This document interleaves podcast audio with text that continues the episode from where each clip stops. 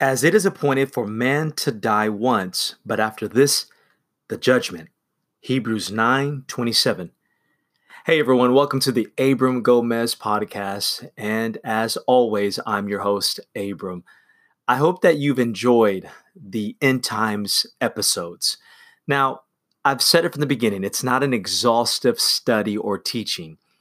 It's basically one of those mini series just to kind of whet your appetite on end time understanding and theology. And uh, I'm not going to have a chance to really do more episodes on all the other topics as it pertains to end times. There's the Antichrist, there's the one world government, there, there's the Great Tribulation, there's so much more. And I just really gave a brief overview. And in this episode, what I want to cover is I want to cover the judgments. Now, according to scripture, and I'm going to get right into this. According to scripture, there are two judgments. There is the the great white throne judgment where everyone will be judged, and then there is the judgment seat of Christ. And I have an understanding as I've studied scripture, as I've been taught end time doctrine, I have an understanding that the judgment seat of Christ is a different judgment than the great white throne judgment. And I'll give you some scripture for both. But since the last episode I shared with you was on the rapture, I'm going to jump right into right now on the judgment seat of Christ. See, immediately after the rapture, every Christian will stand before Christ to be judged by him. This judgment has nothing to do with salvation, for only the saved will be there. Paul mentions our appearance before the judgment seat of Christ in 2 Corinthians chapter 5 verse 10 and also in Romans chapter 14 verse 10. Now there is a detailed passage and I'm going to read it for you in the Bible related to this coming event in 1 Corinthians 3 verses 9 through 15. And hear what it says. It says, "We are God's fellow workers. You are God's field, God's building.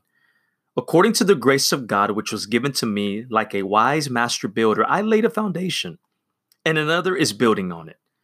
But each man must be careful how he builds on it. For no man can lay a foundation other than the one which is laid, which is Jesus Christ.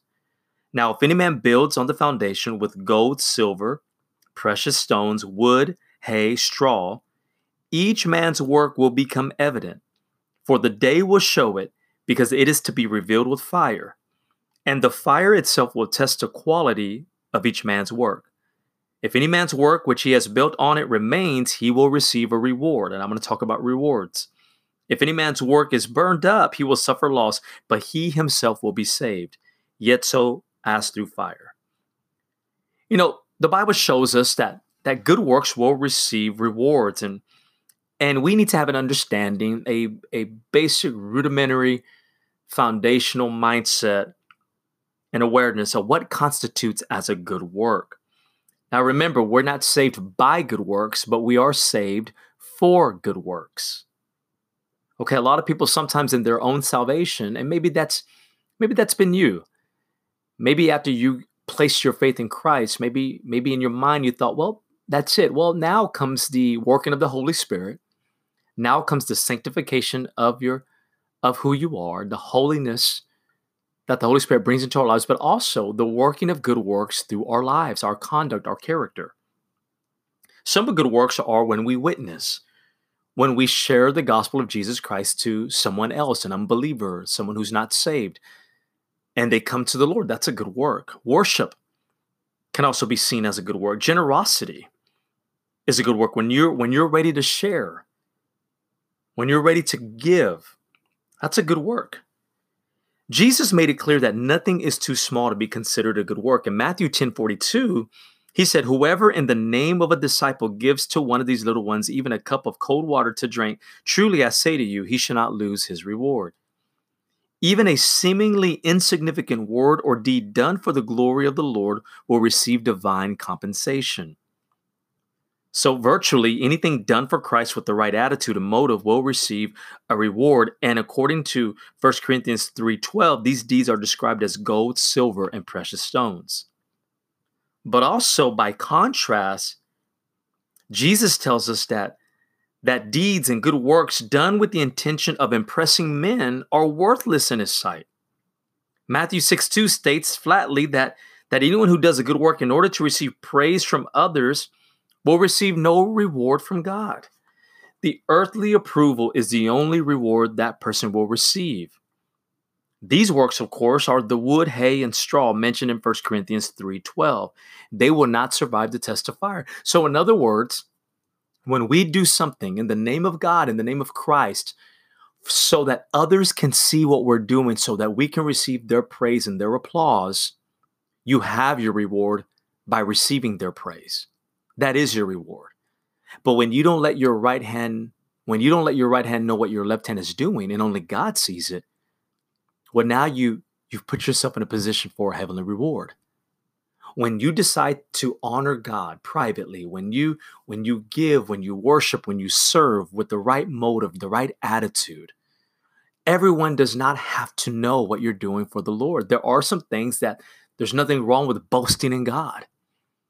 But in today's generation, where we post everything about our lives, if we do it for the likes, if we do it for the gram, if we do it for the the vision, the visual of others, well, that is your reward.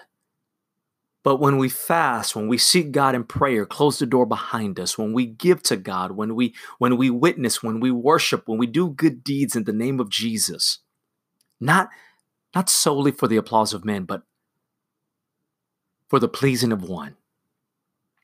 We we put ourselves in a position to receive divine compensation one day.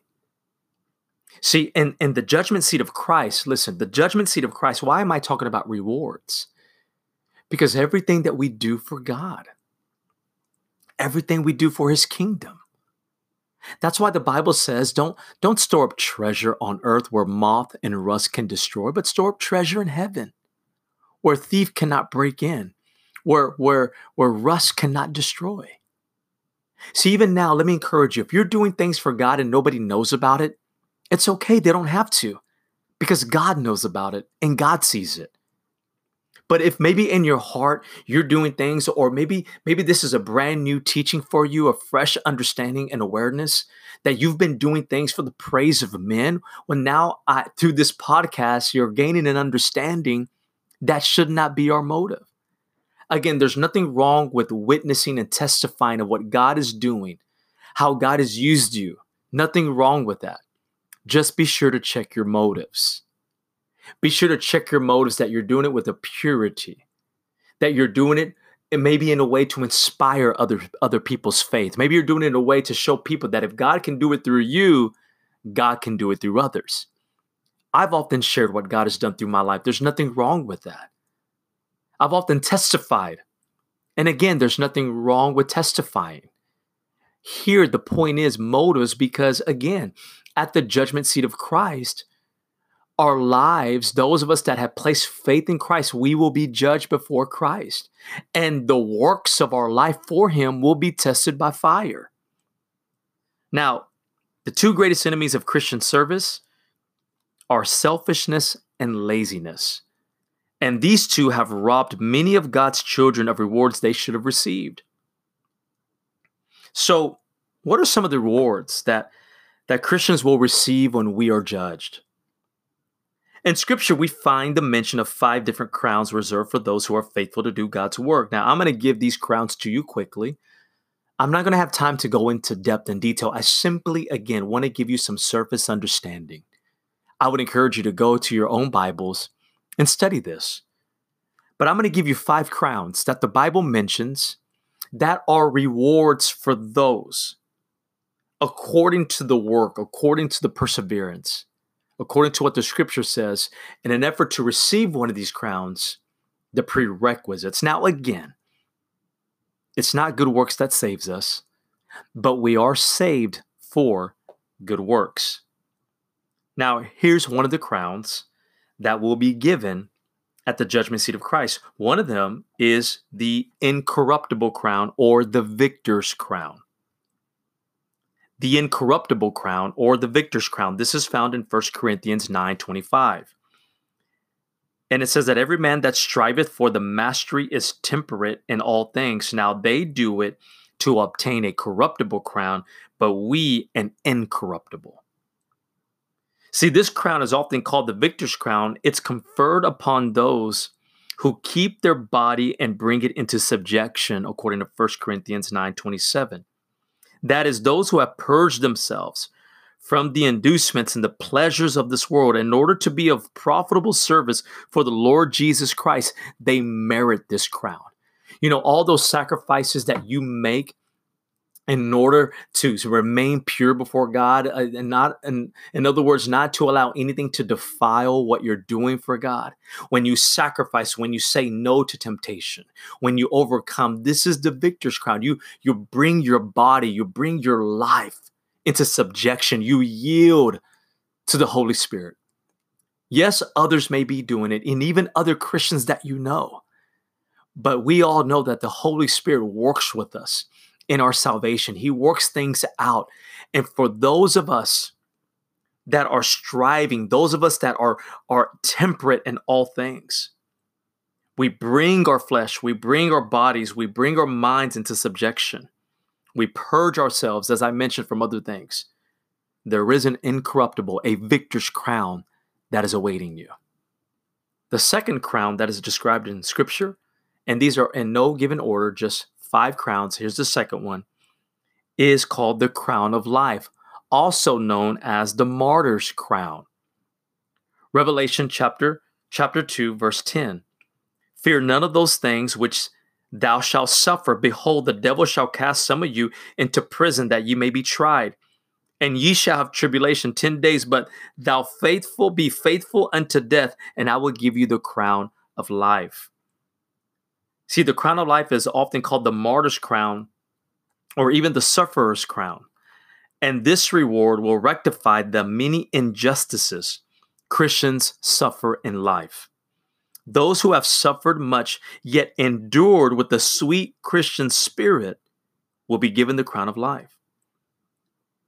The crown is also a special reward for those that have been faithful unto death as a witness to Christ. See, all the things that people do, or your enemies, or those that come against you, and you endure, not with a bitter spirit, not with an angry attitude, but with a sincere spirit, with the, with the fruit of the Holy Spirit in your life. There is a reward that awaits you. God sees what we endure, God sees what we go through, the persecution whether that's a national persecution, whether that's a that's a personal persecution. Maybe at your job, maybe your family that has cast you out, maybe your coworkers who don't accept you. Maybe because you turned your back to the world and now your friends have turned their back on you. Maybe because you're pursuing a higher calling than God. See, when when you when you endure, when you overcome some injustices that come your way, and you do it with the right attitude in Christ, forgetting those things that are behind you, you press forward to the upward call of Jesus. There's a reward for you. And it's called the crown of life. The third crown in Scripture is the crown of glory, also known as the elder's crown. 1 Peter chapter 5 verses 2 through 4 states this, "Feed the flock of God which is among you, taking the oversight thereof, not by constraint but willingly." Be ready, be of ready mind, neither as being lords over God's heritage, but being examples to the flock. And when the chief shepherd shall appear, ye shall receive a crown of glory that fadeth not away. This is often called the shepherd's crown or the pastor's crown. This is reserved for those who have given their lives to the teaching of God's word. Yes, if you are a pastor, if you're a preacher, if you're a teacher of God's word, listen, the Bible says that there is a crown of glory that awaits you when we teach the word of God faithfully, rightfully dividing the word of truth. Let me encourage you all the sacrifices that you make, all the hours you put in study, there is going to be a divine compensation for what you're doing for God and for God's people. And it's the crown of glory. The fourth crown is the crown of righteousness. This is 2 Timothy 4 8. It says, There is laid up for me a crown of righteousness, which the Lord, the righteous judge, shall give me at that day and not to me only, but unto all them also that love his appearing. A special crown is reserved for those Christians who, inspired by the imminent return of Christ, have lived a very righteous and holy life. God does not demand talented vessels for his service. In fact, we need to remember that what comes from our lives is accomplished by his power, not by our skill or talent. He simply lays down one major requirement that a Christian be clean. Somehow, the doctrine of the imminent return of Christ has a purifying effect upon the believer. Titus chapter 2, verses 12 through 14, and 1 John chapter 3, verses 2 and 3. Again, when you set your life apart for God's special purpose. And you love his coming. You you can't wait for his coming and it and it causes it provokes you to live a holy life. There's a crown of righteousness. And then the fifth crown that the Bible talks about is the crown of rejoicing, also known as the soul winner's crown. First Thessalonians chapter 2 verses 19 through 20. For what is our hope, our joy, or crown of rejoicing? Are not even ye in the presence of our Lord Jesus Christ at his coming? For ye are our glory and joy. This is often referred to as the soul winner's crown. This crown is reserved for those who have devoted their primary attention to the salvation of lost souls. Often this service is rendered obscurely unknown to other Christians. Those unsung heroes and all of those that have given themselves to winning people to Christ will receive this crown. If you have a passion to win the lost, You you share the gospel everywhere you go, from restaurants to shopping malls to gas stations to just everyday life. There's a crown for the soul winners. See, crowns are a symbol of authority. They they're a symbol of a reward of of coming. Revelation 3:11 Jesus said, "I am coming quickly. Hold fast what you have so that no one will take your crown." Second John 8 warns, watch yourselves that you do not lose what you have, what we have accomplished. Many Christians have served the Lord for many years only to fall to the enticement of the flesh that turns him from serving Christ to reveling in the appetites of the flesh. Although they may not they may not lose their salvation so to speak. They may not they may not lose what God has done. The seed of salvation is still at work in their life, and they can always repent and come back to Christ. Yet they might lose their crowns that they've already earned if they don't stay faithful to the journey. And this is an encouragement to stay faithful. And when we stand and before the judgment seat of Christ as believers, all of our motives, the intent of our heart, what we did for God or what we didn't do for the Lord, will be tested by fire. And for many, it'll be a great day of rejoicing to receive the compensation, the divine reward that scripture promised you, that you know in your heart you don't do it for man, you do it for God, where you are motivated by a heavenly reward, where like Moses, you, you esteem the pursuit of heavenly riches over the treasures of this world. See, what you've known deep inside your heart is actually accurate. And there are rewards and there are crowns that believers will receive on that day. And to wrap up this episode, again, I'm only giving you surface. I don't have the time to give you much deeper than that. There's also another judgment, and quickly, that's the great white throne judgment. Every person will stand before their creator to give an account for their life. And books will be opened, as the Bible mentions. Revelation chapter 20, verse 15. Revelation 20, 12 through 13. Revelation 21, 27. Even the law, Galatians 3:20. There are books that will be opened and we will stand before the judge. And everything we did in body, good and bad, every word we said, every deed we did, will be brought will be brought out from the books. See, the great white throne judgment, it's one that every person that has ever lived will stand before. We have to understand that right now, today, is the opportunity for salvation. In this moment, you're live listening to this podcast. See, the good news is that if you hear me right now, if you're alive, and you're not living for God, or maybe you've gone off the path of salvation, you can always come back. Because once we stand before the judge, there is no repentance. Once we stand before God, there, there is no preaching. It's what you've done. It's no longer a message, it's a verdict. And those apart from Jesus, according to Scripture, will receive the judgment for their sins. And those who have accepted Christ will receive the reward of everlasting life. Again, it is appointed for man to die once and then judgment. I encourage you in this time, in this season, let this episode be a moment. Let it be a symbol. Let it be a sign of God calling you back into a loving, merciful, grace filled relationship with Him. I pray that this end time series that I put together for you, although it wasn't completely exhaustive on every topic, hopefully it gave you enough hunger to desire more, not just more of knowledge, but more of Him. As always, you are your greatest investment and you are your greatest investor. I hope and pray that this episode finds you and leaves you blessed. Thanks again. We'll talk soon. Thank